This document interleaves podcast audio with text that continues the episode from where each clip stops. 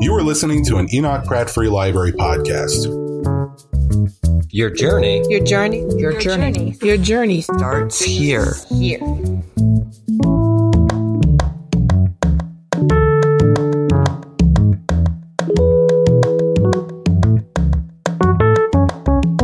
Good afternoon, and welcome to the Enoch Pratt Free Library's annual King Commemorative Lecture. I am Vivian Fisher, manager of the African American Department, and on behalf of the Pratt Library's acting director, board of trustees and directors, and staff, we are very pleased to have you here this afternoon to hear our guest speaker. Our speaker will be introduced to you by Dr. Lawrence Brown, Assistant Professor of Public Health at Morgan State University. Dr. Brown?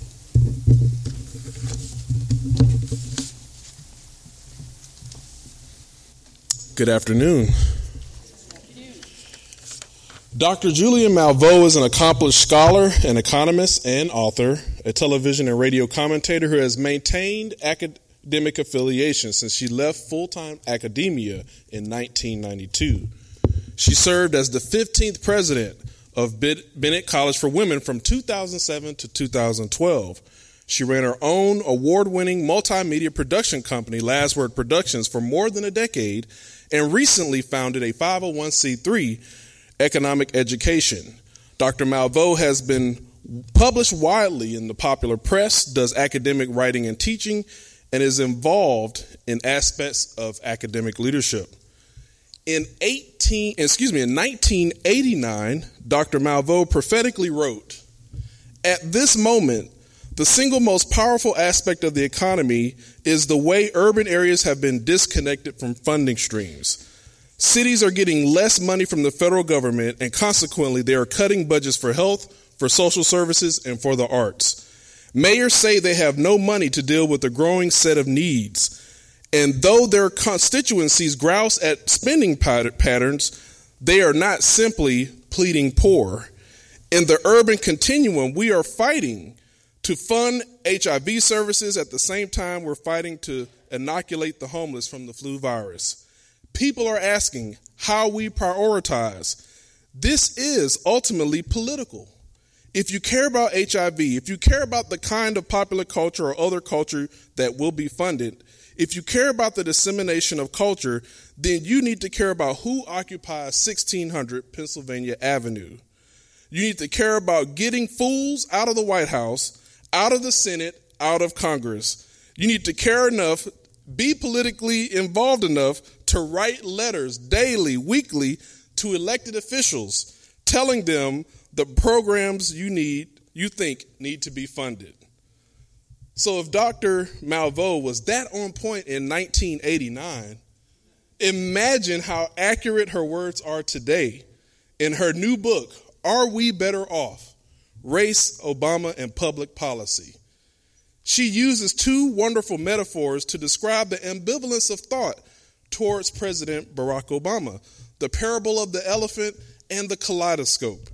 Both of these metaphors offer a deep nuance often missing in the discussion of the 45th president.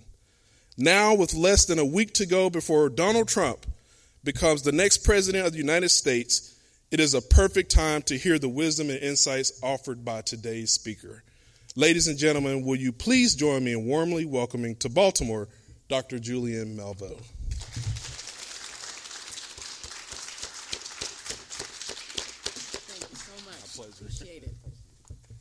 Well, good afternoon, everyone. First of all, I want to thank you for coming out. It's kind of nasty outside, um, so I'm glad that you were able to make it. And secondly, I want to thank the staff of the Historical Society and of the museum for the many courtesies that have been extended um, as they invited me. So thank you. It's uh, been been an honor. And then, of course, I forgot that I wrote that in 1989. But I've been writing a weekly column. I've been writing as long as I could hold a pen. Um, you know how mean parents make you write lines when you did something wrong? Like, I will never steal my sister's soap again. Well, what I would do is write like one page of lines. She would usually make me write a thousand. All right, then I write short stories, and then I write one page at the end. And the middle will be short stories about the mean mother who made the brilliant child uh, write repetitive lines that had no intellectual value. I think I was about eight. And she she would never read them. And then one day she she she said, "Oh, you've been really fooling me, haven't you?" I was like, uh, "Yes, ma'am." She said, "Okay, we got to find something else. Got to punish you another way." Blessedly, it wasn't house cleaning.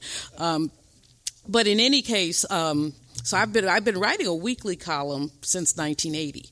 Um, first with the Black Press in San Francisco, and then with King Features, and now back with NNPA.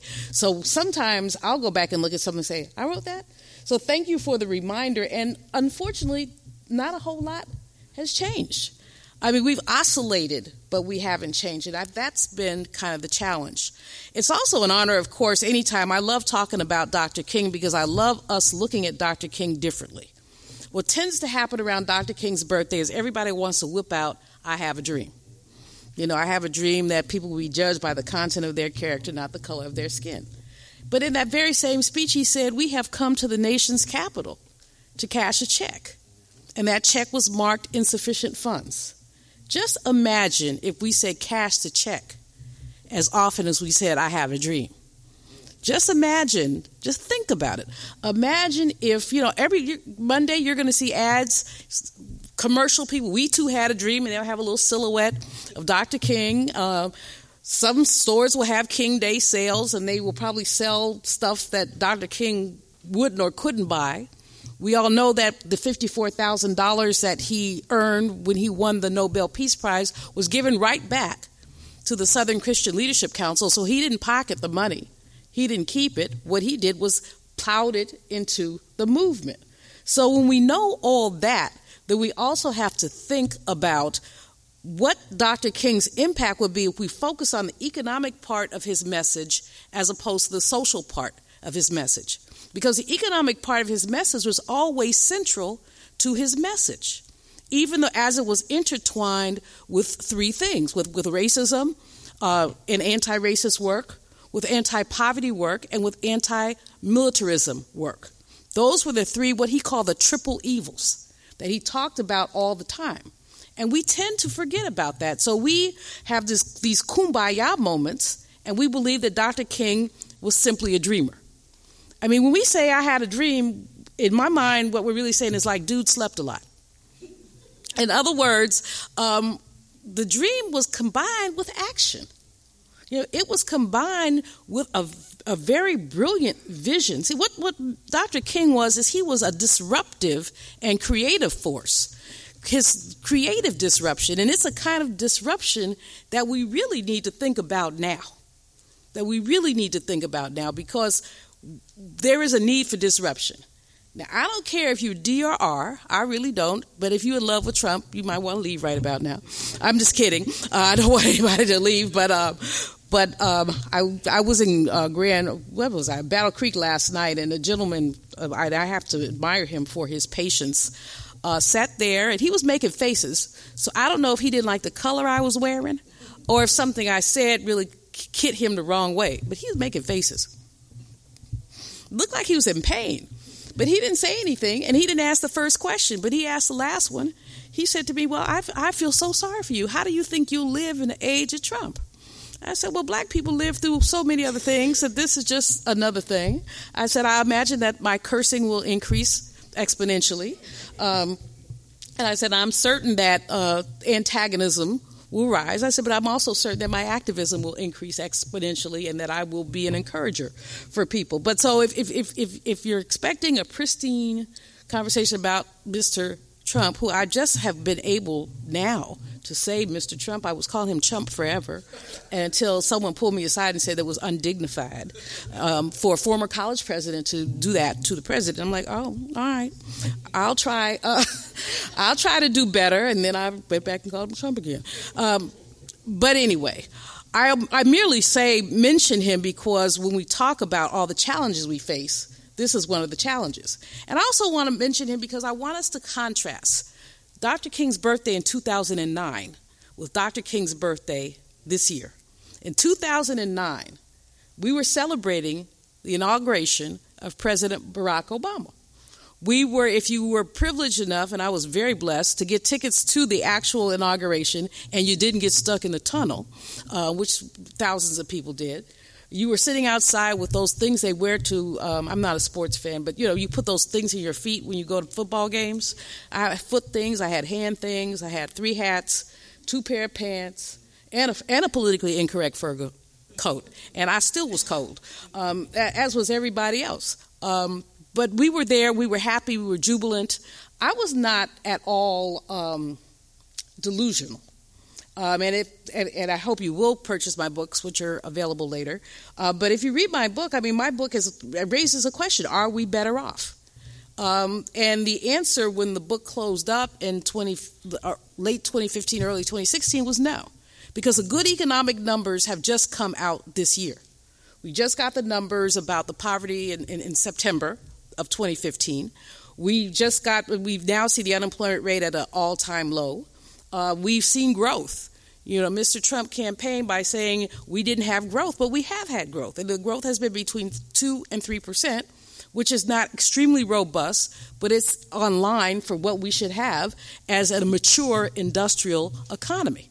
If we compare our economy to that of any of our allies, we're doing much better than they are. So President Obama did turn the economy around, but at one co- what cost? As I, I talk in the book about the fact he jogged away from race. Jogged, not ran, but jogged. He didn't want to talk about it. Uh, he got spanked when he had the beer summit, which I thought was crazy. I actually wrote a piece called "Invite Pookie for a Beer," uh, because you know Skip Gates and the and the policemen uh, they were a lost cause, but Pookie, the 17 year old young brother who got you know who gets stopped for nothing, would be very symbolic to have brought a group of those young men, you know, to the White House. And that, of course, didn't happen. Um, still, and I had the, the immense privilege of interviewing President Obama in 2004 when he was running for the Senate. And it really was an immense privilege. Um, he was new on the scene, that his people were handling him really carefully, and that should have been my first clue. Um, they were handling him really carefully, so they were vetting everybody and before you could get an interview. And this was at the Democratic convention. Of course, I begged, borrowed, I, I, I, you know, if white people have six degrees of separation, black people have three, and educated black people have two. If two black people start talking, say who you know, who you know, you can find some.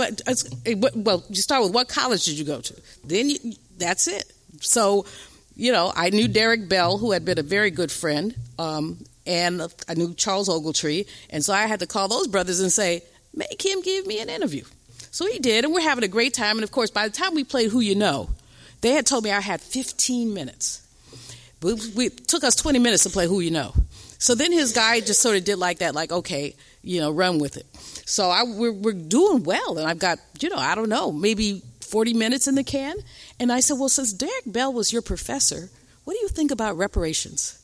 My man said, turn that camera off. His boy, he said, turn that camera off. And then he turned to my cameraman and he said, Is that camera off? And I said, Oh, I guess we don't want to talk about reparations. And he said, It's a silly concept and it's never going to happen. Of course, that's how he was being managed. And, you know, so I was not delusional that he was going to be president revolutionary.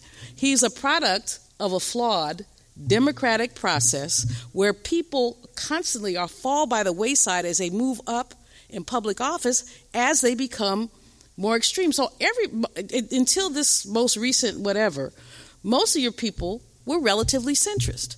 I mean, I thought we probably would have ended up. I, I figured that people were kind of sick of Clinton's, and so I didn't think we'd get Hillary, even though I worked for her. But I just said it's going to be hard for a whole lot of white men and some black men too to see a white to see a woman in the Oval Office.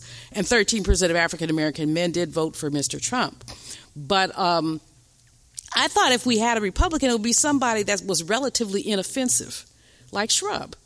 You know, I mean, he wasn't inoffensive, but he was rel- on the scheme of things. Now he's positively liberal. Um, but um, you know, I but when you generally you look at that, those 17 people who were running for the Republican nomination, most of them were not outside the mainstream of public thinking. I mean, they were left of, some of them were uh, pro life as opposed to pro choice. Most of them want a smaller government than we have now. But you didn't have some notion of having someone who doesn't believe in climate change in charge of the Environmental Protection Agency or someone who doesn't believe in the minimum wage in charge of the Labor Department. So you didn't have anything uh, like that going on. And so, so you, so I was not deluded that President Obama was going to come in with his fist up, um, saying "Ungawa Black Power." I mean, I was pretty sure that he was going to be your basic center left um, president. But I also hoped that there would be some things that he would do for the African American community because of the time that he spent as an organizer. He spent his first term, however, trying to be centrist, trying to play the centrist game. Uh, but with, with the great exception that we must celebrate of the Affordable Care Act. And if we had stuck to calling it the Affordable Care Act and not Obamacare, we might not have the challenge that we're having now when these people are picking away at it and picking away at it and picking away at it. I just hope that their constituents, and I don't know if people saw last night or the night before on CNN, they had a gentleman who said he had never voted Republic, uh, Democrat in his life, who was had been dying of cancer, and he said Obamacare saved his life. And he said, 20 million more people have health insurance because of President Obama. But again, the challenge with the president was his sequencing and his thinking. He spent so much political capital on health care that there was really not much left to deal with things like jobs. And although hindsight is 2020, if you look backwards, if he'd done jobs first and then health care, more people would have been eating better and might have done better with their voting in 2010 when he lost both the House and the, you know he lost the House, not the Senate. And so by losing the House, he basically he lost the ability to do anything. And of course, we know what Mitch McConnell said: we're going to block everything he does. We want our goal is to make sure he's a one-term president. Now, understand we're at the beginning of a recession. Your goal is not to get to prevent people from losing their homes. Your goal is not to have more people fed. Your goal is not to create more jobs. Your goal is to get rid of the president. And now these people turn around and say, well, now it's our turn and we want a Supreme Court nominee and we want them now. After uh, Mr. Garland has been waiting for 11 months. But we want ours now. So this is something of a contradiction. But going back, the contrast that I want us to just think about as we talk about Dr. King is a contrast between Dr. King's birthday in 2009 when said national spirits were very high. Collectively, national spirits were high. Even people who were not Obamites, people who loved President Obama, were hopeful. They thought, you know, what did he say? Yes, we can. They thought, well, maybe he will. Now, many of us are extremely dispirited. I went to the therapist the other day. I did. I'm not ashamed. The more people went to the therapist, there would not be all these cray cray people running around shooting. Um, but I went because I had just been feeling desp- despondent, like something was on me. And she said, um, well, she said a bunch of stuff that y'all don't need to know. And then, and then she said that there they had had a group of doctors at GW, which is where I go, George Washington Hospital, and they were talking about this election related stress syndrome. And she said people a lot of people were seeing patients who had elective election related stress syndrome. She said, "You think you might have that?" I said, "Or something else." You know, pre-murderous presidential syndrome. Uh, but in any case, it's you know, people are not as hopeful even the people who supported Mr. Trump, it seems to me, are worried about things like employment because he said he was going to create jobs. Remember, he's the best job creator that God ever created. Direct quote. I make that up. Um, so he's talked about jobs, but people have not seen. I know union people who did vote for Trump. I wish they hadn't told me that. I will never look at them the same way again. People should keep some things to themselves. Um, but in any case, but now they're worried about the nominee for labor secretary. They say he can't do that. Well, uh, yeah, he can do pretty much what he wants to, as we see. And so you could, if you contrast the moves, there are some people who are exuberant. There are some, but there are many who are worried. There, the reaction from white women, especially, to the women's march to create a women's march is interesting to me because the majority of white women voted for Mr. Trump. Um, now, my horrible, and forgive me if I'm politically incorrect, which I am about 75% of the time, uh, I think I had a little meltdown on Roland Martin show. I said, yeah, they voted for him because they sleep with him. And the men are whispering in their ear, Trump, Trump, Trump, Trump. And it's subconscious. I actually did this on television. I mean, I just like melted down. I'm like, this woman said, I don't understand why they did that. Because they sleep with him. That's all, you know.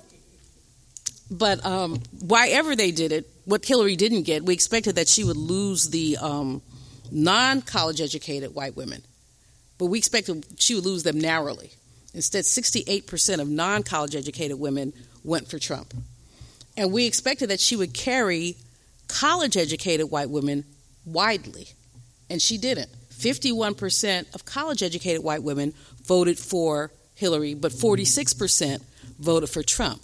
So the numbers are not approximately equal at all, but if you had a bigger turnout from those women, from college educated white women, for Hillary, she might have won. But there are lots of ways she might have won. And that's really not the point. The point is, because it's over, um, the point is really to look at, at this moment, how we celebrate in this context Dr. Martin Luther King. And using um, basically those two endpoints as an example, it makes sense just to think about what the national mood was in 2009 and what it is now. Now, how do we celebrate Dr. King in a time where people are feeling a significant amount of despair? Um, I think that we remember what he said about progress.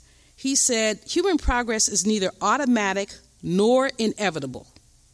Every step toward the goal of justice requires sacrifice, suffering, and struggle.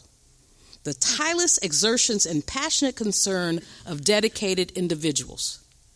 So he wasn't giving up. He got this, you know, he's also talked about the arc of justice, the moral arc, bending, you know, toward righteousness. So he understood that we don't it's not a straight line, that it's a it's a crooked line. And he, you know, he never ceased to grow. One of the other things about him that was fascinating. Someone put on Facebook this morning. Yes, I fool with Facebook, but I'm gonna stop. Um, I don't do much. I put little um, stuff, political insights, pictures of me with famous people, stuff like that. Um, but anyway, in 1961, President John Kennedy invited Martin Luther King to his inauguration, offered him a great seating, and actually made a big deal out of it. He really wanted him to come. Dr. King declined. Um, he didn't want to come. Dr. King wasn't so sure about President Kennedy. Um, President Kennedy had done made a great gesture when he called Alabama to help get Dr. King out of jail. When Coretta was completely frightened that something would happen to him, but his te- his conversations in the 1960 election uh, uh, President Kennedy's were tepid around issues of race. He never came out as a race champion. I mean, he was aware. But if we were uh, Brother Mitchell here, I hope y'all know who this gentleman is, Mike Mitchell, who's just amazing. And he was sharing history with us upstairs at the uh, Henderson collection. And one of the things that you said several times, you said, oh, these were big Republicans. These were black Republicans. But before 1960, most black people were Republicans. You know, my grandmother was a Republican. She wasn't this kind of Republican. She's spinning now.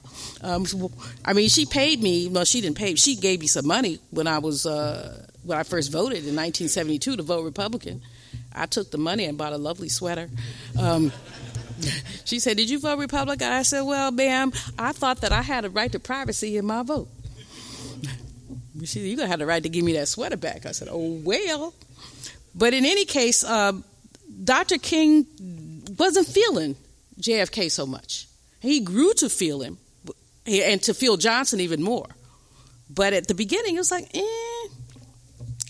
Two weeks after President Kennedy was inaugurated, Dr. King gave a speech that talked about ways that Kennedy could use his legislative, executive, and moral authority to diminish racial discrimination.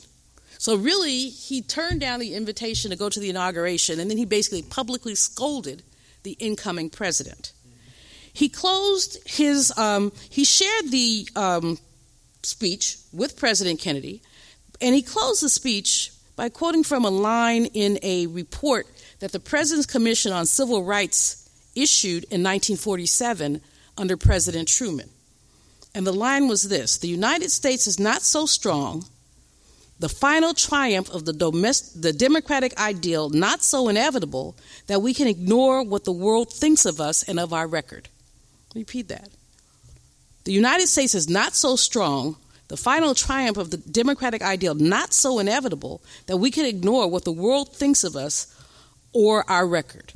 Now, this was in a period when we reveled in our exceptionalism. We reveled in the fact that we thought we as America were great. And what these folks in this report basically said is we're not that great. World opinion still matters. And I'll tell you, during the Free South Africa movement, um, I was responsible for the passage of some legislation in San Francisco, Proposition J. I actually thought I was going to be a politician at one point in time, but my mouth is too big. Um, I flunked recess when I was in kindergarten because I don't play. Um, and diplomacy, tact and diplomacy just kind of elude me. So, um, so if you say what you think all the time, you tick a lot of people off. Um, some of my students from Bennett are here. Uh, from when I was president of Bennett College, I was in trouble at that school just about every day, wasn't I? There was some trustee that was mad at something I either said or did, or every just about every day. Dr. Malveaux, did you call? Uh, what they say? Did you call Mitt Romney? Remember Yvonne Johnson, my board chair, Dr. Malveaux? She had a real deep accent. Did you call Mitt Romney an idiot? And I said, ma'am, it's totally within the realm of possibility. I didn't say yes, I didn't say no. I just said, I wish you wouldn't do things like that. When the other board members call me, I have to tell them that I'm going to call you and scold you. And I don't like doing that. I said, well, then don't. you want to come over and have a glass of wine or something? She'll be there in 15 minutes. but she had to go through the motions of making sure that I scolded her, I told her you know. But in any case i really actually wanted very much to be a politician. I wasn't going to be that really great at it. But um, proposition j was the initiative to divest san francisco pension funds from companies doing business in south africa. And when they gave us a long list of letters they said what letter do you want? Duh. We'll take j um, after me. So i would say that was my that was essentially my proposition. Um, but we, the thing about that Prop, Prop J story, the reason that I bring it up, and when I talk about the world um, thinking our record, we were uh, boycotting the South African embassy in San Francisco for weeks. And one day, ambassador came out, and he apparently had read up on us. I was a professor at the time at San Francisco State University, and so he read up on us, and he knew people's names. And he said, "How do you justify boycotting me when you have the same kind of apartheid here?" This was like 1984 you have the same kind of apartheid here that we have in South Africa. So I, you know, you straighten up and you like smack. Now, of course, we've never been as bad. Well, that's not true. Uh, in contemporary times, we haven't been as bad as South Africa, but there are frightening parallels. So while we go around the world talking about making the world safe for democracy, we do voter suppression in the United States. And we would have to ask ourselves the question as we celebrate the life of Dr. King where would Dr. King be with all this? Well, he was really clear about what his priorities are. So his legacy doesn't change. His legacy doesn't change. The fact is that we simply have strayed away from it. The first thing that he engaged with as a public leader was racism and anti racism work. His, his debut onto the public national stage was around the Montgomery bus boycott um, and the rhetoric that he brought to the table around the bus boycott. Interestingly, as he worked with the bus boycott and was was incarcerated with the letter from the Birmingham jail and other things, he learned that poor whites could be as bad off as poor blacks. In fact, he writes about having been incarcerated and talking to the jailers. And they started after they sort of got through all, they used enough N words and they got exhausted of using the N word. I mean, after all, it's not multisyllabic. I mean, it just shows your limitations. The more you use it, the sillier you sound. Um, but they, they began to have some exchange of ideas. And the guards were telling Dr. King how poorly they were paid, how little time they had off, and how their conditions of work were very variable. And Dr. King said to them, You're as bad off as Negroes are you need to be working with us. Now, if we look at those, what were they, working class white folks who purportedly were the Trump base, Donald Trump was not going to invite them to Mar-a-Lago to have a beer. You know, his grandchildren are not going to play with their grandchildren. I mean, he talked to the working class guy in his language, but meanwhile, you see this parade of billionaires. I mean, who would have ever thought that Ben Carson would be the poorest person on the cabinet? With a net worth of $35 million. Chump change for billionaires. But in any case, the racism work led Dr. King to talk more and learn more about poverty. And so when he was dying, as in his dying, well, not that not when he was dying, but a year before his death, he organized the Poor People's Campaign. And the Poor People's Campaign was an absolute act of creative disruption. Here was the thought with the Poor People's Campaign we're going to get all these people who are at the margins of society and bring them to the feet of our nation's leaders. We're going to have them sit at HUD, at the Department of Education. We're going to have them sit at the Department of the Interior, at every government department, and make demands. We're going to bring them unwashed, we're going to bring them unruly, and they're just going to sit there. Poor um, accommodations were made for people. The tent city was a hot monkey mess. Uh, of course, Dr. King by then had, had, was deceased, but no one is saying that the march would have gone any better had he been living. It might have gone a little bit better, but not necessarily a lot more. You had thousands of people who had come. Despite the people organized themselves, and this is important to think about, people organized themselves into groups of 50 or 100 had a mayor. They met in council. They talked about what was going on. They organized to cook. They organized to clean to try to keep the area somewhat clean at least. These were folks, these are ordinary folks who basically wanted to bring their demands to the federal government, to the seat of power, as he put it, to bring us to the. How, I mean, we've had March before. The March on Washington, however, was mired in the politics of respectability. I mean, even um, John Lewis was told he couldn't give the speech that he was going to give. They edited his speech. Um, and I hope he got, got a few lines in there. Um, but they edited his speech. They wanted it to be. They want. This was the first time that you were going to see Negroes, as we were called in 1963, um, in mass in Washington. People were frightened and what would happen because, of course, the stereotype of us is that we were so disorderly, we didn't know how to act. That you're going to have Negroes, and I guess we'd be barbecuing on the White House lawn, or uh, I, you know, that's my humor or not.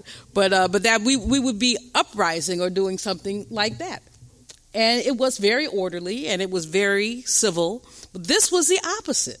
This was disorderly and incivil and designed to bring demands. And so this was this is what Dr. King's last days were about. He went to Memphis with the garbage workers. It was his second trip to Memphis. And when he went to Memphis, the second time he went, he really didn't want to go. The garbage workers were not super organized.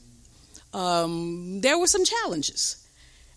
And as they were going on strike, you had the more respectable black people saying, Y'all don't go, you know, you always have this faction, but, you know, where, where do we go from here? What are we, what are we going to do? And these people, well, why don't we just wait? Why don't we just? It's going to get better. Why don't we just wait? Well, it wasn't going to get better. White men who are garbage workers made a dollar sixty-five an hour. Black men who are garbage workers made ninety-five cents an hour. That's why these black men were walking around with these signs that said, "I am a man." And whenever I see those signs, I feel it's like something in me breaks. That someone has to assert their human dignity because it's not there. They were out. One of the reasons they were out, the garbage equipment the differences in working conditions were not only in pay. When it was rainy or nasty outside, white men got to work inside, black men did not work and did not get paid. So they were expecting to work a 40 hour week. No accommodation was made for them, but accommodation was made for the white men. The trucks and equipment that the black men used was in disrepair and much more disrepair than the trucks and equipment that the white men used, to the point that and I learned this the hard hard way. I have to do everything experimentally. Uh, so when I went to the Underground Railroad, I had to like go into the hole, and then someone had they had to get a thing to get me out because my heel broke going down there, and then I couldn't get back up. So they had to put a thing on me, and then a and then had to get a winch and pull me up. That was really horrible, but you know, experimentally, you just have to. Sometimes you just have to know. So how I learned about bad garbage equipment is by jumping on it.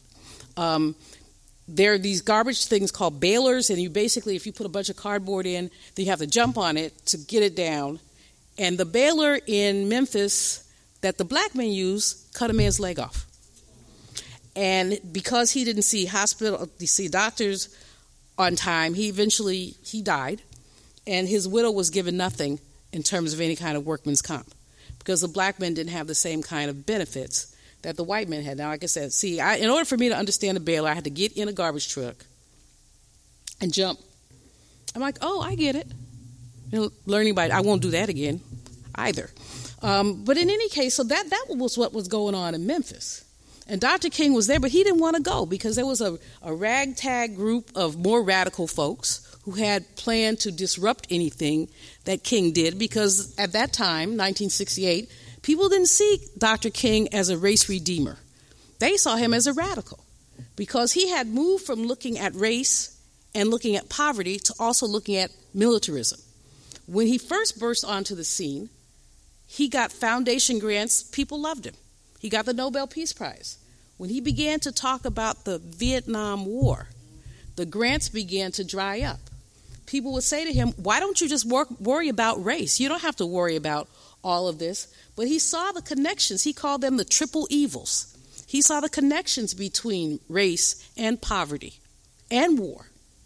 In a, in a predatory capitalist society, basically war is really about the extraction of surplus values from somebody else's country.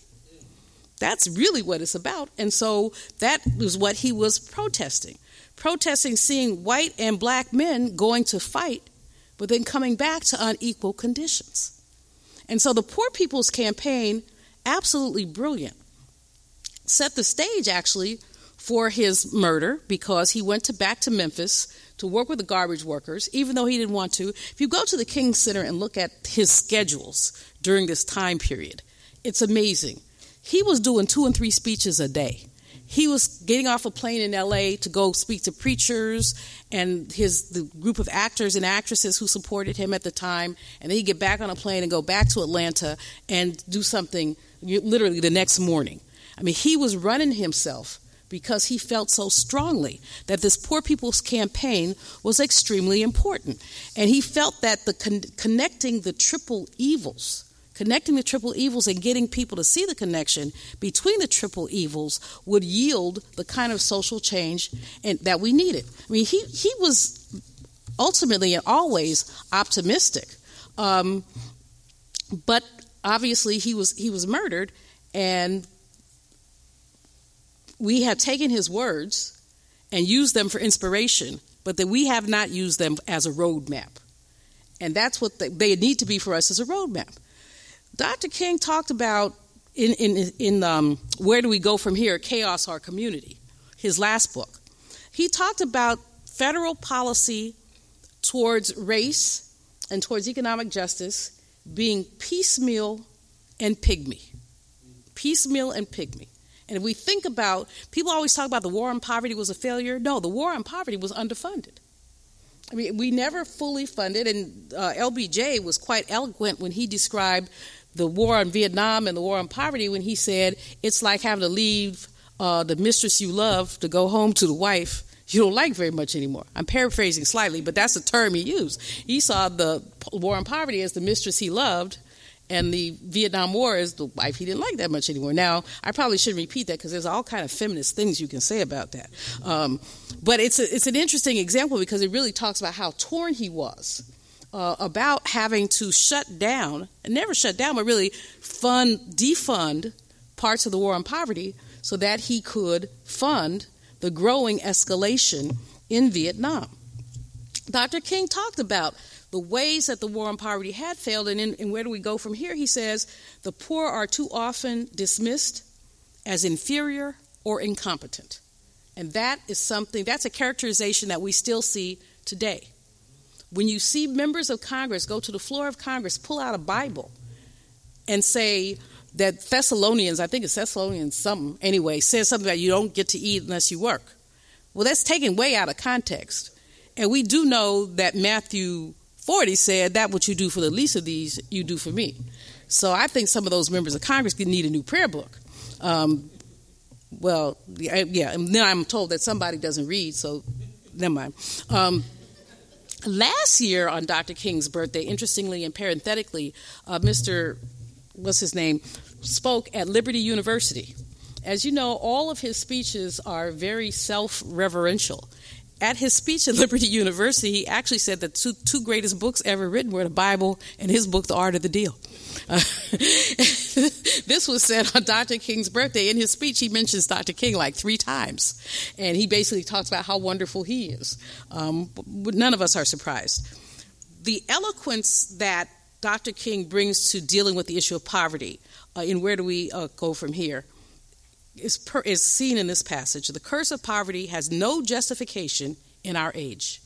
It is socially as cruel and blind as the practice of cannibalism at the dawn of civilization, when men ate each other because they had not yet learned to take the food from the soil or to consume the abundant animal life around them. The time has come for us to civilize, he said, ourselves, to civilize ourselves by the total, direct, and immediate abolition of poverty. Now, unfortunately, what we saw during the Great Recession was that poverty rates rose to the point that one in seven Americans was poor. It's gone down now, so we're at 13.7% poverty, so it's not one in seven, but it's not as low as one in eight. It's someplace between seven and eight. Um, but we did see, we saw poverty drop in 2015, and that's a blessing. Black poverty dropped as well, but still, roughly 24% of the African American population lives in poverty, and 40% of black children. And so we did very little about poverty alleviation during the Great Recession. Many would argue that the president had his hands tied, especially by a recalcitrant, a recalcitrant Congress. But I would also argue that the first two years of the Obama years were squandered years because he had the whole Senate, he had the whole House of Representatives, and he didn't use it. Uh, he has grown immensely, and I still tell folks every time I see him sort of swagger on an Air Force One. You know how some black men they like they they get the shoulder one shoulder is way lower than the other one. They sort of slide, you know. Every time he did, I was like, yes, it just was so cool. Um, and I voted for him twice and would do it again. But I'm not going to get caught up in symbolism. I also want substance. And in terms of the terms and conditions of poor people, they have not gotten better. Indeed, the same kind of bifurcation we see among whites is now being seen among African Americans. During the Great Recession years, the number of African Americans who earn more than $200,000 a year went up. So now 2.1% of all African American households earn $200,000 a year or more, compared to roughly 7% of all white households. At the bottom, however, you're still looking at more than a third earning less than $25,000 a year. So, and with white households, that's much, much, much lower. So you're really looking at a situation where within the African American community, there's a kind of bifurcation that suggests that political capital, saying that you're black and therefore da da da, is used to benefit the upper middle class who does not necessarily advocate for the working class or the lower middle class. And that becomes one of the disconnects that one would have to think that Dr. King would begin to talk about, would begin to talk about, would clearly talk about. What he talked about a lot was structure. When the four little girls were killed, he said, We want to know about these murders, but we also want to know what kind of society created this murderer that's the same question we could ask today about Dylann Roof. Yeah, you know the boy is a dyed in the wool racist. He's not even sorry. But how did a 20 year old white guy get to be such a dyed in the wool racist? What kind of signals is our society sending him to get that way? See, I don't mind old racists. I run the old racists all the time. If you 75 and you racist, that's all right. You're not going to be around long. And our paths will not re- frequently cross. But if you under 40 and you're a dyed-in-the-wool racist, I'm really worried because you're going to be around a while. You know, and our paths might cross. I'll tell you something funny that happened to me one time, and it just illustrated that. I was in Mississippi. My mom is from Mississippi. My dad is from New Orleans. You could tell by the last name. And um, I'm getting it. This was pre 911, and I actually, interestingly, path crossed again. But the older white woman who was just too old to be traveling by herself, kept dropping stuff. She had all these little bundles. You know how old people have bundles? She had all these little bundles, and she dropped a bundle, and then she'd be bend down to pick it up, and then the other bundle would fall. I'm sitting in a plane looking out, And I see her, and my mom's a gerontologist. I said, you know, somebody needs to help that lady. So I got up and I helped her. I put her stuff in there. I put it overhead. Went back and sat in my first class seat, minding my business. The flight attendant comes to me, and she's a woman of about my age, and she says, uh, "The lady back there wants to give you this tip, and she wants to know if you do housework." And I'm thinking, I don't even do my own. But the woman was about my age. Now, the little old lady, I was like, she a little old lady. That flight attendant, I went and told the pilot, I said, you need to do something with this woman. I said, I said, because she's out of order. I said, when she sees me sitting here in first class, she knows good and you know what well that I do not do days work. Yeah. But I mean, that, you know, I don't know if she was trying to be funny. She wasn't trying to be funny. It was her kind of let me put this sister in her place. And, um, you know, I acted so ugly, they started to throw me out the flight. But I said, well, I write about this. And then they said, well, okay. So they they switched the flight attendants out and got another one because this is when they have more flight attendants too. But um, you know, I like I said, I don't mind an old racist, but a young racist is a problem. So structure, Dr. King wondered, how do we get these racists? You know, and because he always said the law will not make you love me, but it will keep you from lynching me. So that was one of his great lines because people always say, why do we have to have legislation? Because if it's against the law and there are penalties attached to it, you're not going to do it. You know, so you when lynching is illegal, people lynch significantly less. I mean, there still have been what could be quasi lynchings. So the same analysis about structure extends to conversations about the economy.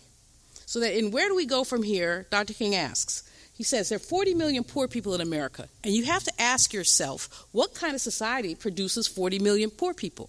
And when you ask that question, you have to ask about the ver- very nature, he said, of the economy.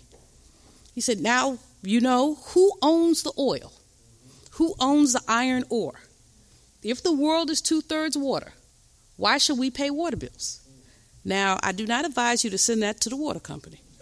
They will not respond affirmatively.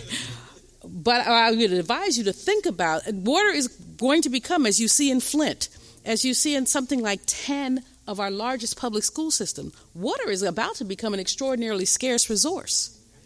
And so many of our schools have pipes with lead. Oh, Baltimore's too? And so, so this is, you know, he's raising a resource allocation question that's an important resource allocation question that really does speak to, as he said, the very structure of our society. So, you know, people are comfortable, and, you know, one of the other things he said that, that I love, and I'll quote and then uh, connect the dots, he said that he was almost more afraid of white liberals than he was of the KKK.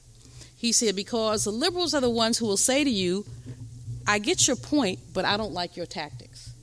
And look at the number of progressives who have talked about Black Lives Matter in that context. Oh, yeah, they're right, but I don't like their tactics. Or it's inconvenient, you know, when they block the streets. It's inconvenient for them to block the. Well, it's inconvenient to get killed. It's extremely inconvenient to have been Eric Garner or a member of his family, or, you know, Tamir Rice or any of the you know there's a role that we now call. We know it by heart but we don't know all the names. And so you know again just looking at issues of structure is, is really where king was going. And when you look at structure see people get real uncomfortable. People are not uncomfortable when you say put a few more dollars in a food stamp program. They're not uncomfortable when you say we need a black head of the whatever, fill in the blank. We've never had a black head of the blah blah, and we need one. People are not uncomfortable with that. They're uncomfortable when you say, What is wrong with this structure? They're uncomfortable when they have to wait in traffic for 15 minutes because young people are making a point. Now, my baby sister and some of my sorors laid across the BART tracks in San Francisco with Black Lives Matter. So they called me and they said, Julianne, people see you as a leader. So you should come and speak at the rally. I said, so y'all want me to get on a plane, come to Oakland, speak at the rally. And you can lay on the railroad tracks with us too. I said, that's all right. I said, see, I'm over 60. So there's just some things I don't do anymore. Railroad tracks would be one of them. And they said, she said, it would be such an example. I said, well, if you guarantee me that there are going to be four dudes under 40 and fine who are going to pull me off the railroad tracks, then I promise I will come and lay on the railroad tracks. They said, oh, we can't promise you all that. I said, oh, well. Oh, well. But I mean, but, and what they did, they disrupted BART for hours. And people were very angry. But it's important. Our discomfort has to be a, a shared discomfort. And those of us who don't lay on tracks anymore have to patiently explain to those who say, Oh, I just don't agree with your tactics, that these tactics are tactics born out of desperation. Dr. King, even as he saw urban uprisings that are sometimes called riots, even as he saw these urban uprisings and he talked about nonviolence, he also talked about context. So, in that context, he always said, So, why are these young men, because it was usually young men, rioting? What are they doing out here and why? And he went back and talked about things like joblessness, you know, hopelessness, lack of education, and really raise those issues. So, you know, I keep coming back, but when we celebrate Dr. King, we're really celebrating a revolutionary. We're not celebrating this kumbaya guy who has been sanitized by our vision of him as swaying and singing We Shall Overcome. Yes, he's saying we shall overcome, but the we shall overcome has a word that needs to be replaced. As opposed to saying someday, we need to say today. Because when we say someday, we don't put a date on it. See, when IRS sends me a bill, they tell me that it's due on April 15th. They don't say you owe us someday. You know, I mean, I really wish they would. I, it would be so convenient. But no, they say, and if we don't get it, we come to get you and your stuff. You know, when when when I was a professor, you said, then you don't tell your students, I need your final paper someday. You know, your paper has to come in by this day or you flunk it. And so we put deadlines on things that we care about, but we don't put deadlines on freedom. We say we're going to be free someday. And then we get it, make it real pitiful someday, eh, eh, eh, eh, you know. And the challenge with that is if we say today, at some level, we're challenging ourselves as we sing the song to say, What have I done for freedom someday? What have I done for freedom today? We have to, if we want to celebrate Dr. King, we have to look at what he said he believed in and ask ourselves if we have the same beliefs. Look at what he said he identified with and ask if we identify with the same things. He said once, I choose to identify with the underprivileged. I choose to give my life for the hungry. I choose to give my life for those who have been left out of the sunlight of opportunity. This is the way I'm going. If it means suffering, I'm going that way. If it means dying for them, I'm going that way because I heard a voice saying, Do something for others.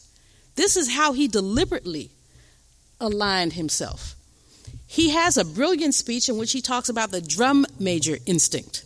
And he talks about how if everybody is getting a Cadillac, he used Cadillac back back in the day. That's what they wanted. Now people want Jaguars and uh, whatever. But he said everybody's so you the drum major instinct is to want what other people want to behave the way other people behave, to want to belong to the organizations they belong to. He talked about fraternities in particular.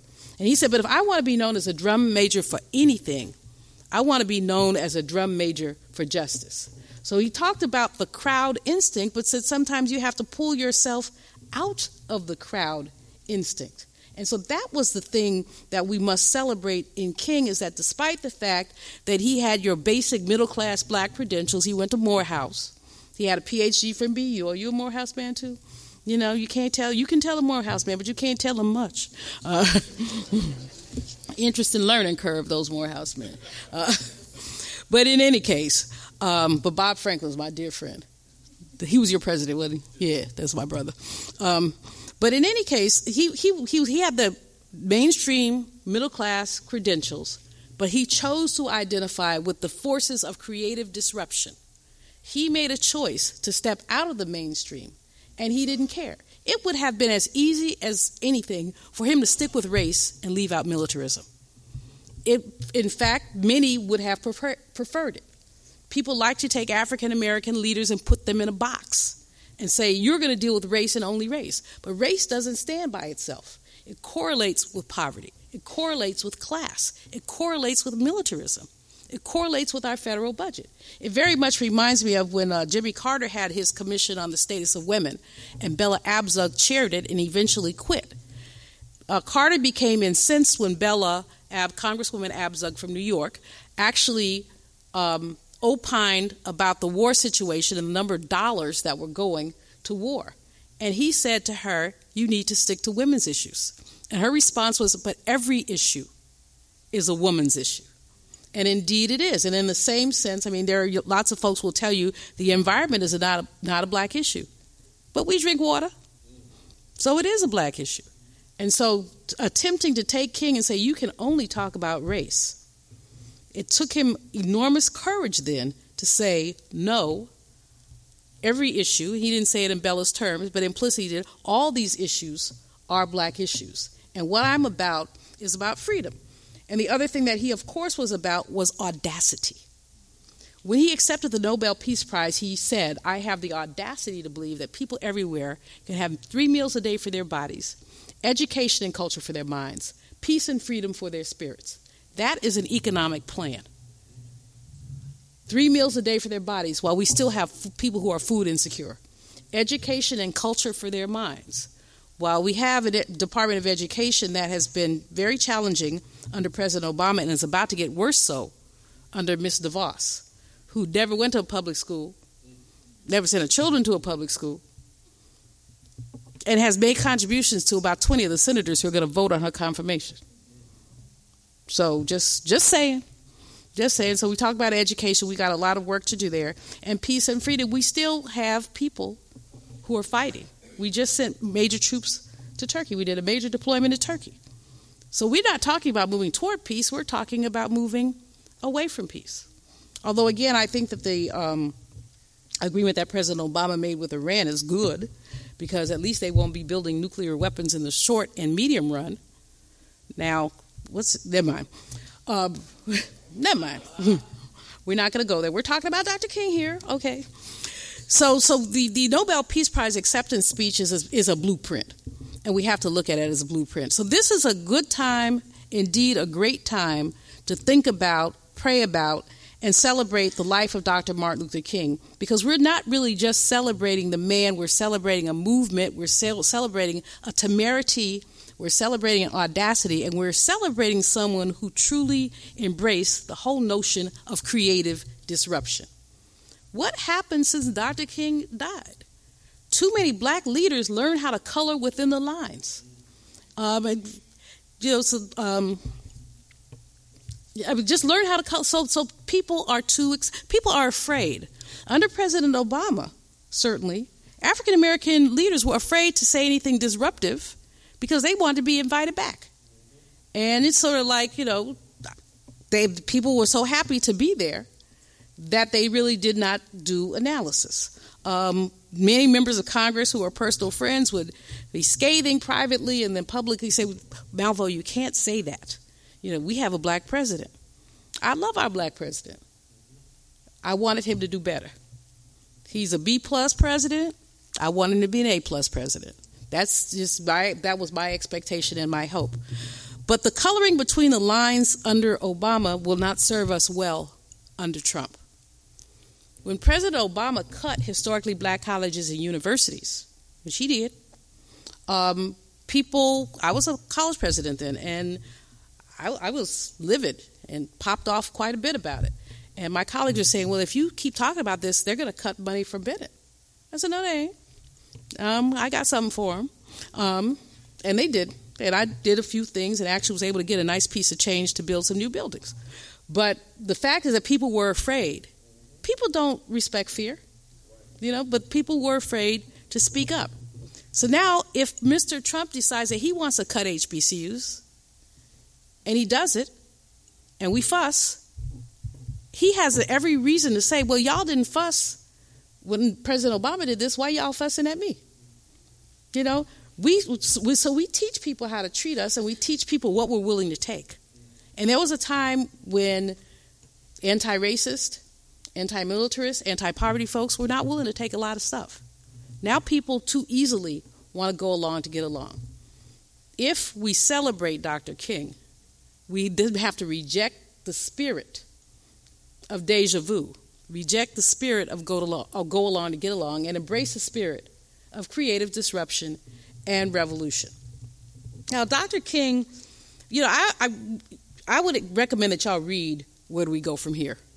Either the speech or the book. It's literally brilliant. There's just so much in it that just pops out um, and makes you think about the way the world works. It makes you think about not only your personal decisions, but also about many of your policy decisions, how and where you align. I would close by simply talking about what Dr. King often said um, when he talks about greatness. He said, Everybody can be great because anybody can serve. You don't need to have your subject and your verb agree to serve. You don't have to know the theory of thermonuclear dynamics to serve. What you need, he said, was a heart filled with grace and a soul filled with love.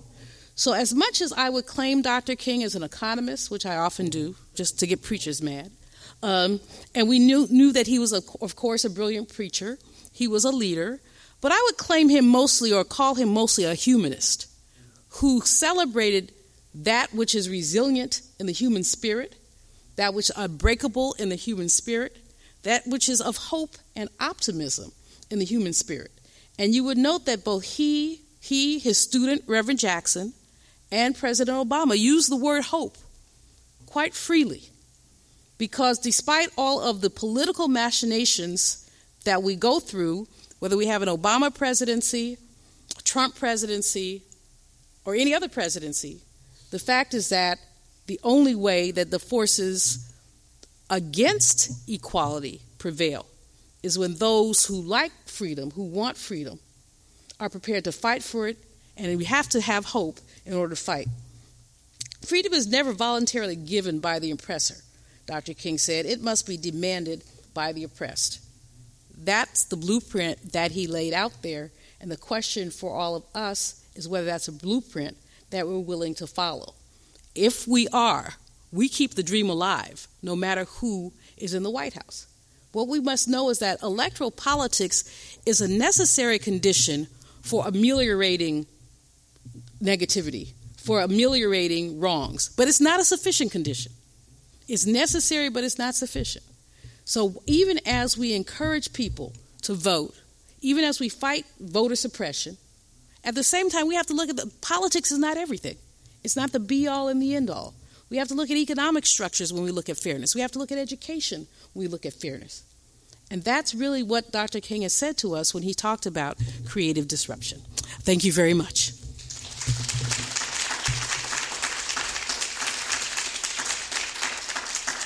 Thank you, thank you.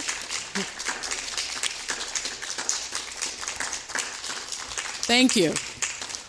We have time for some questions or conversation. I know who's in charge, but I know we have time for questions. Any, sister?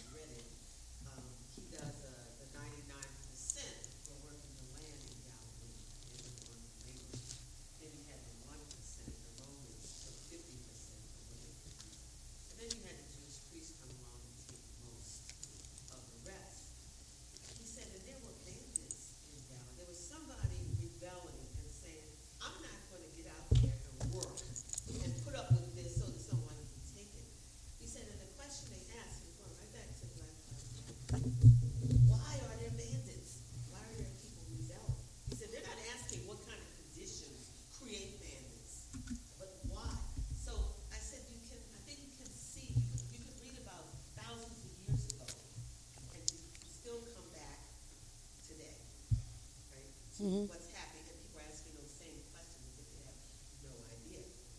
Well, the census 2017 report, again, going back to one of the comments about poverty, uh, coming out of Sonoma State University, you can find on the web, said that there are 1.5 billion families in the United States who live off $2 mm-hmm. per person per day.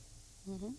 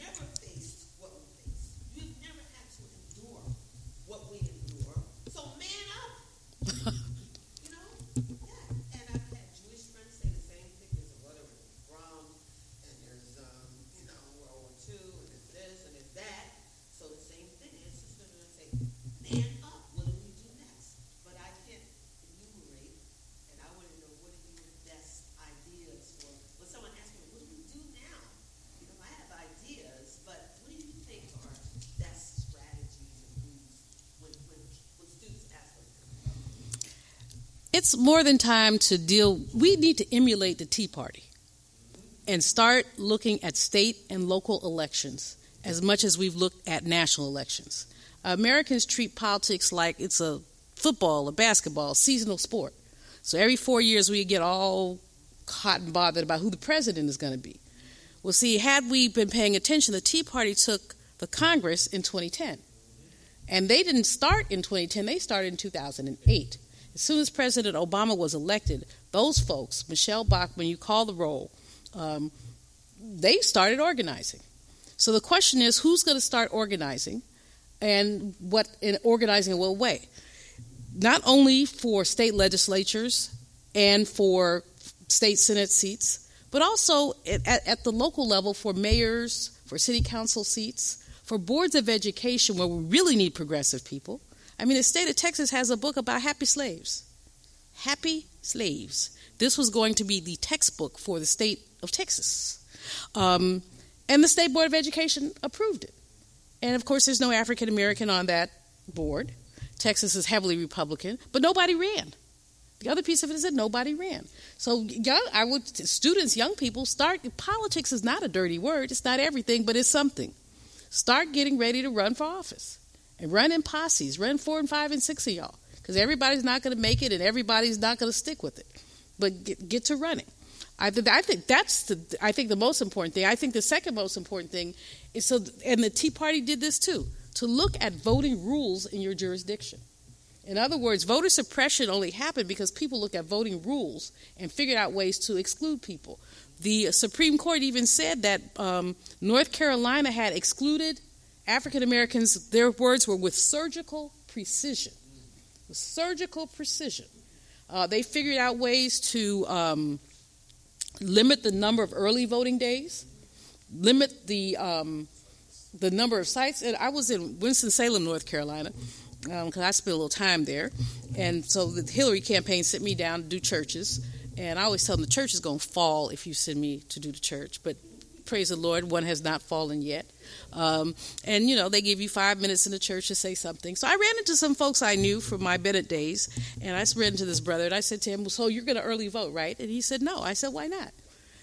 He said, "In 2012, they had eight early voting sites in Winston Salem. Now they have one." I said, "Okay." I said, "But you could go to that one." He said, "Well, actually, I can't." I said, "Why not?" He said, "Guess where it is?" I couldn't guess. It was at the courthouse. So brother said he had warrants because he had back tickets and unpaid child support. I said, I don't think the police are like explicitly looking for you. He said, No. He said, But if they see me, they will arrest me. And I'm not going to the courthouse. So I said, Well, when are you going to vote? He said he was going to vote on election day because there would be more polling places, but he had to be able to vote before 9 a.m. because then he had to go to work. So I called him just kind of following up. He didn't vote. He stood in line for two and a half hours and he didn't get in, so he didn't vote. So we th- th- that stuff people are not doing that right that in the election year. They're doing it the year before and the year before that. So that's something that people need to be on now. What are the election rules, etc.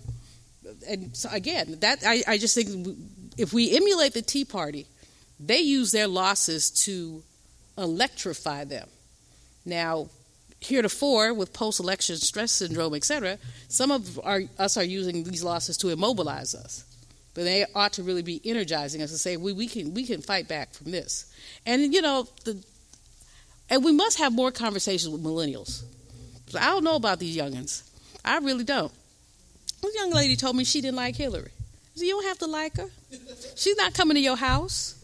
You know, she didn't want to eat any of your beans and rice. You know, just vote for her. You don't have to like her. You know, people they weren't excited. I told I've been voting since 1972. I've been excited to vote four times exactly in my life. When Reverend Jackson was on a ballot and I ran for public office, when Reverend Jackson was on a ballot and I didn't run for public office, but I was a Jackson delegate, both times that President Obama was on the ballot. I wasn't excited about Bill Clinton and Al Gore. I called them double bubba back in the day. Two, two Southern white boys, I'm like, they can't win, but they did. Uh, I wasn't excited about Dukakis or John Kerry, although I, bo- I worked I worked with both of them, but I wasn't excited about them. So this notion for young people that they need to be excited is odd to me. Um, this is not the movies, you know. But we don't teach civics in high schools anymore, and so young folks don't necessarily understand the political process the way they should. And so, if we have more people on school boards, we might be able to talk about something like teaching more civics. And if not, you know, 17 year olds um, can be talked to through churches, through clubs and organizations about what role they play, you know, in the political process, so that when they turn 18, you know, they can vote and participate and be excited about the process, not necessarily the people. But those are just a couple things. Mm-hmm.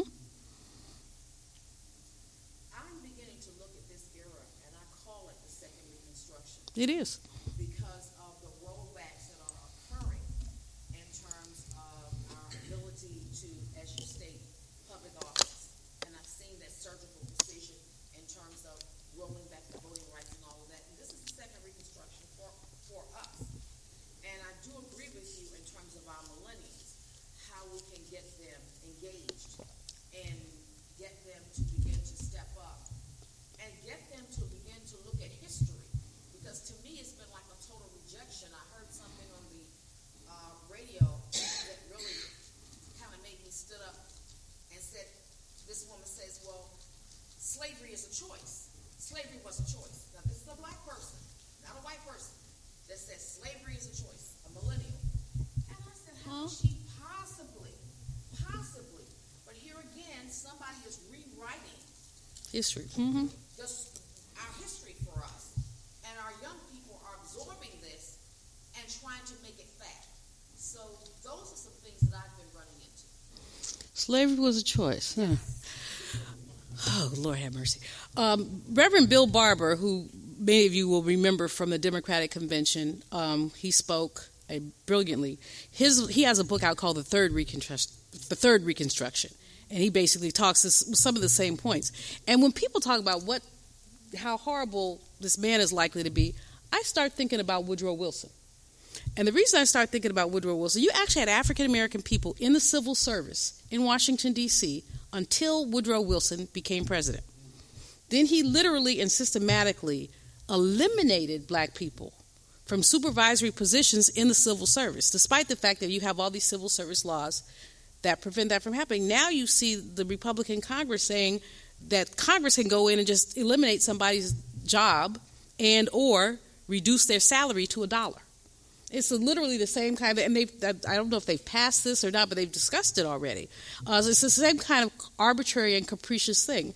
Because the guy who's the head of the ethics office has made a comment about Mr. Trump, now they want to investigate the ethics office and perhaps get rid of it. So it's, it, I, I like the analogy of the Reconstruction, but I also would think of it as a, it's a, it's a triumph again of predatory capitalism. I think it, Mr. Trump reinforces every negative about capitalism that exists. And the when you start when your resistance to the fight for 15 is a labor secretary who says he can't see the minimum wage being anything more than $9 an hour because after all it has to work for business too. Now this is someone who's banked again billions of dollars in the fast food industry. But he just can't see the minimum wage being any more than $9 an hour. Um, we basically are looking at a try uh, at a, a, a paradigm of thinking about what wages people deserve around what kind of profits business people deserve as opposed to what kind of fair and humane treatment that people deserve. So, as I said, I like your analogy. You better check out Reverend Barber's book. He's powerful, powerful, powerful. I've got two young ladies here from Bennett College for Women. Uh, Yusha was the president of the NAACP and worked with um, Reverend Barber when she was a student. And uh, this young lady is her little sister at Bennett. They have a we have a tradition of big sisters and little sisters. Remind me of your name, dear. Okay, and you're from. Very good, very good. Okay, so I just want to acknowledge them as they were here, sir. Can you say something about how to support education so that it enhances social justice? How to support education? What can, what can anybody, the government, activists do to improve education? One of the things we know for sure is that Head Start is an effective program. But we don't have enough money, even under President Obama. We had even under the Clintons, who cared deeply about this. We don't have enough money for every child who's eligible to go to a Head Start to actually go. So we've usually had enough money for about half of the kids who want to be in Head Start to go. What we know about Head Start is that if students go to Head Start and you test them even in the second grade, they're doing better than students who did not go to Head Start. That's one. Second thing I think we really do have to do is look at now, this is not going to happen anytime soon, although it should. Look at the school year and what it looks like. Why do we have the summer off? You used to have the summer off because you were like picking cotton or something. Yeah, you, it was farm, but we don't have, you know, we don't have all that because what we know is that there's knowledge loss in the summers. And so parents who can afford for their kids to have access to these summer programs, etc., don't see the knowledge loss. But in many poor households, regardless of race, the teenage child is going to be charged with watching the younger children as opposed to participating in an educational program. So we have to figure out ways to have more educational programs that are non classroom programs and that happen at non traditional times. We have to pay as much attention to that K through 12 pipeline as we do to higher education. Much of my work has been around higher education issues and um, as a professor, as a college president, etc. But the fact is that if students don't come prepared at the higher ed point, we're really essentially institutionalizing um, mediocrity. If young people are not able to come to college prepared, they're going to spend an extra year.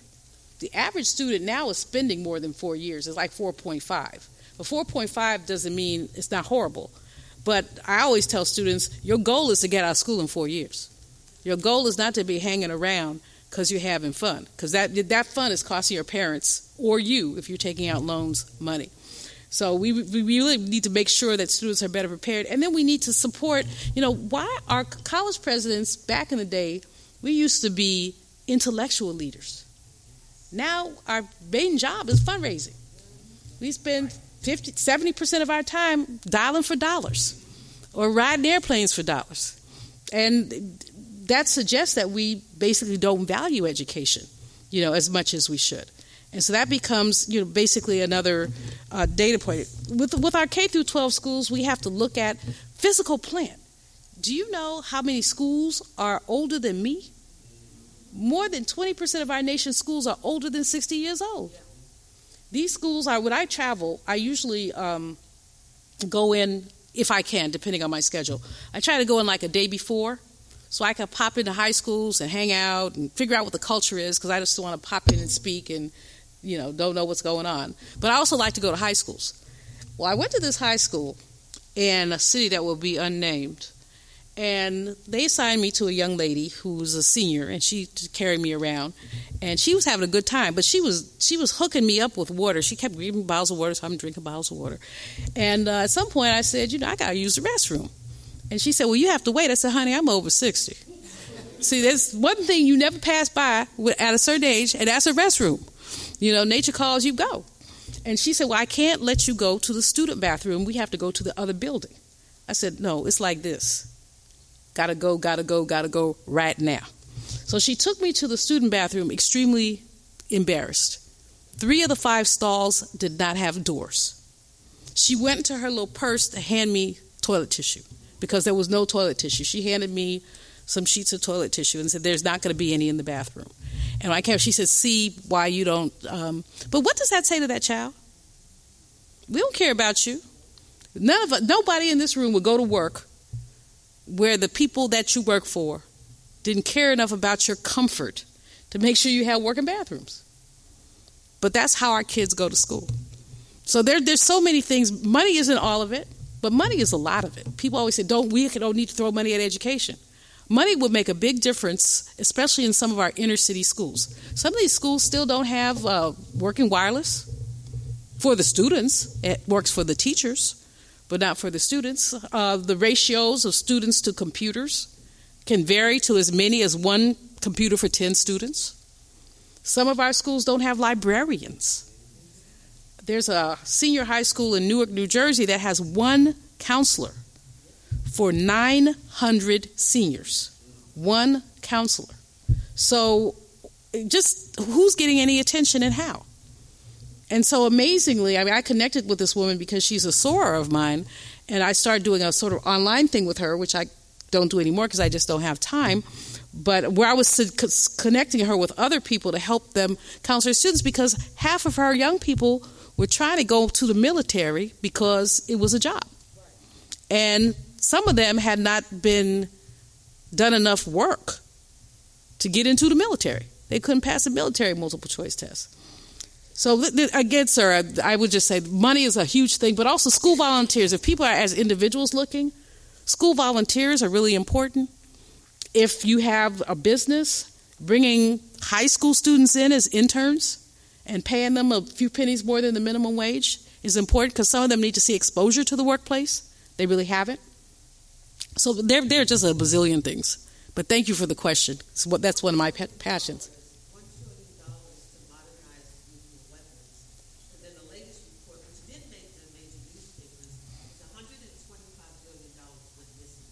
Oh yeah, I saw that. Yeah.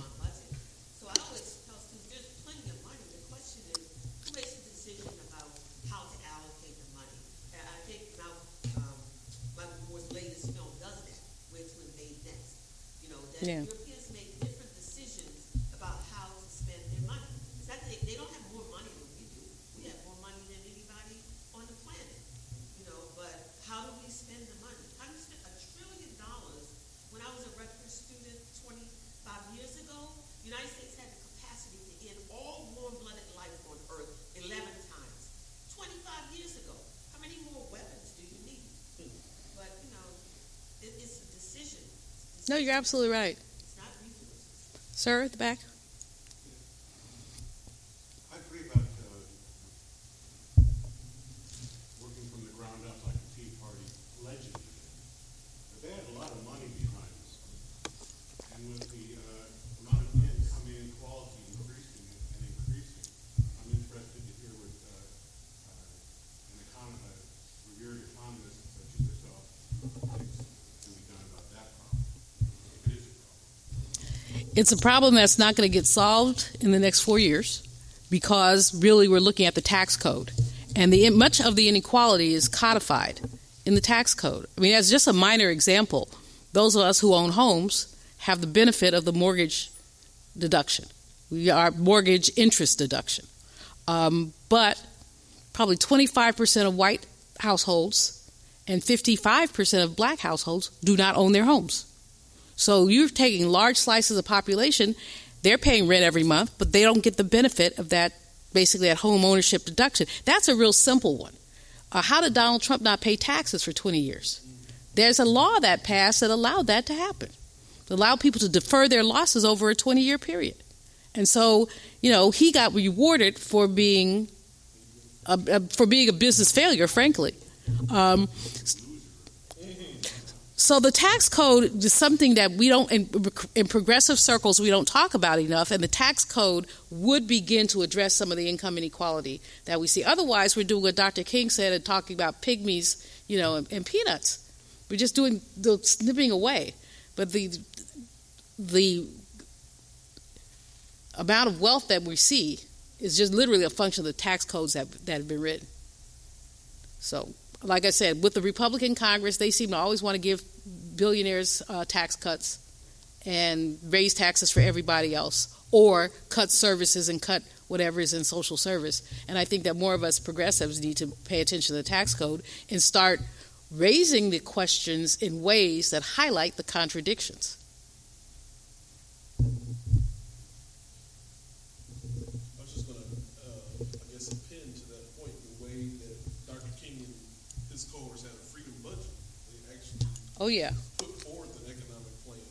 Uh, and like I think what you're saying sort of speaks to that, you know, first the revenues and then how we allocate resources. They actually had a plan on both sides. And the Congressional Black Caucus, until the early 90s, used to produce an alternative budget that talked about human needs, and they haven't done that, you know, in some time. Again, learning how to color in the lines and learning how to do that which is acceptable.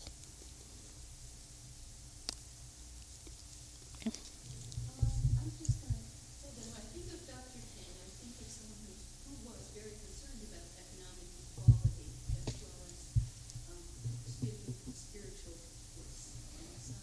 And if you don't have money, well, you don't fall. And, he, and this is the level of spirituality that our president-elect is, is trying. It's, it's you, how much God loves you is, is, is reflecting how much um, economic uh, uh, wealth you have.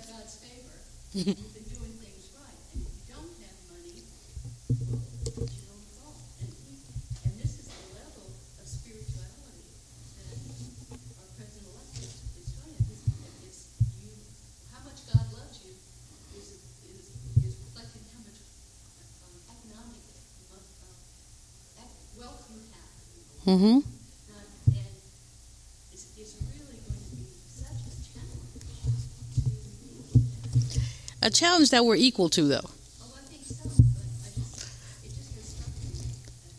No, the the observation is right on time, especially when, you look at what Dr. King said he believed. I choose to identify with the underprivileged.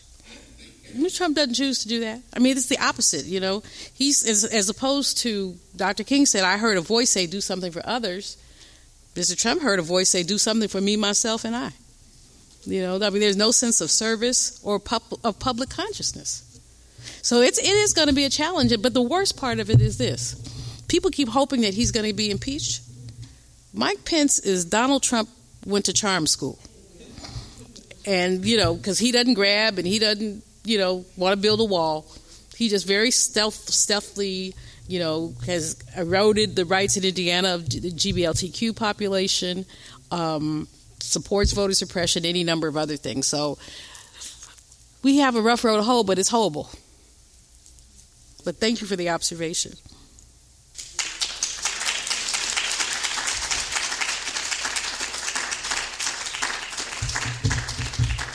Well, thank you all for the questions and for your attention.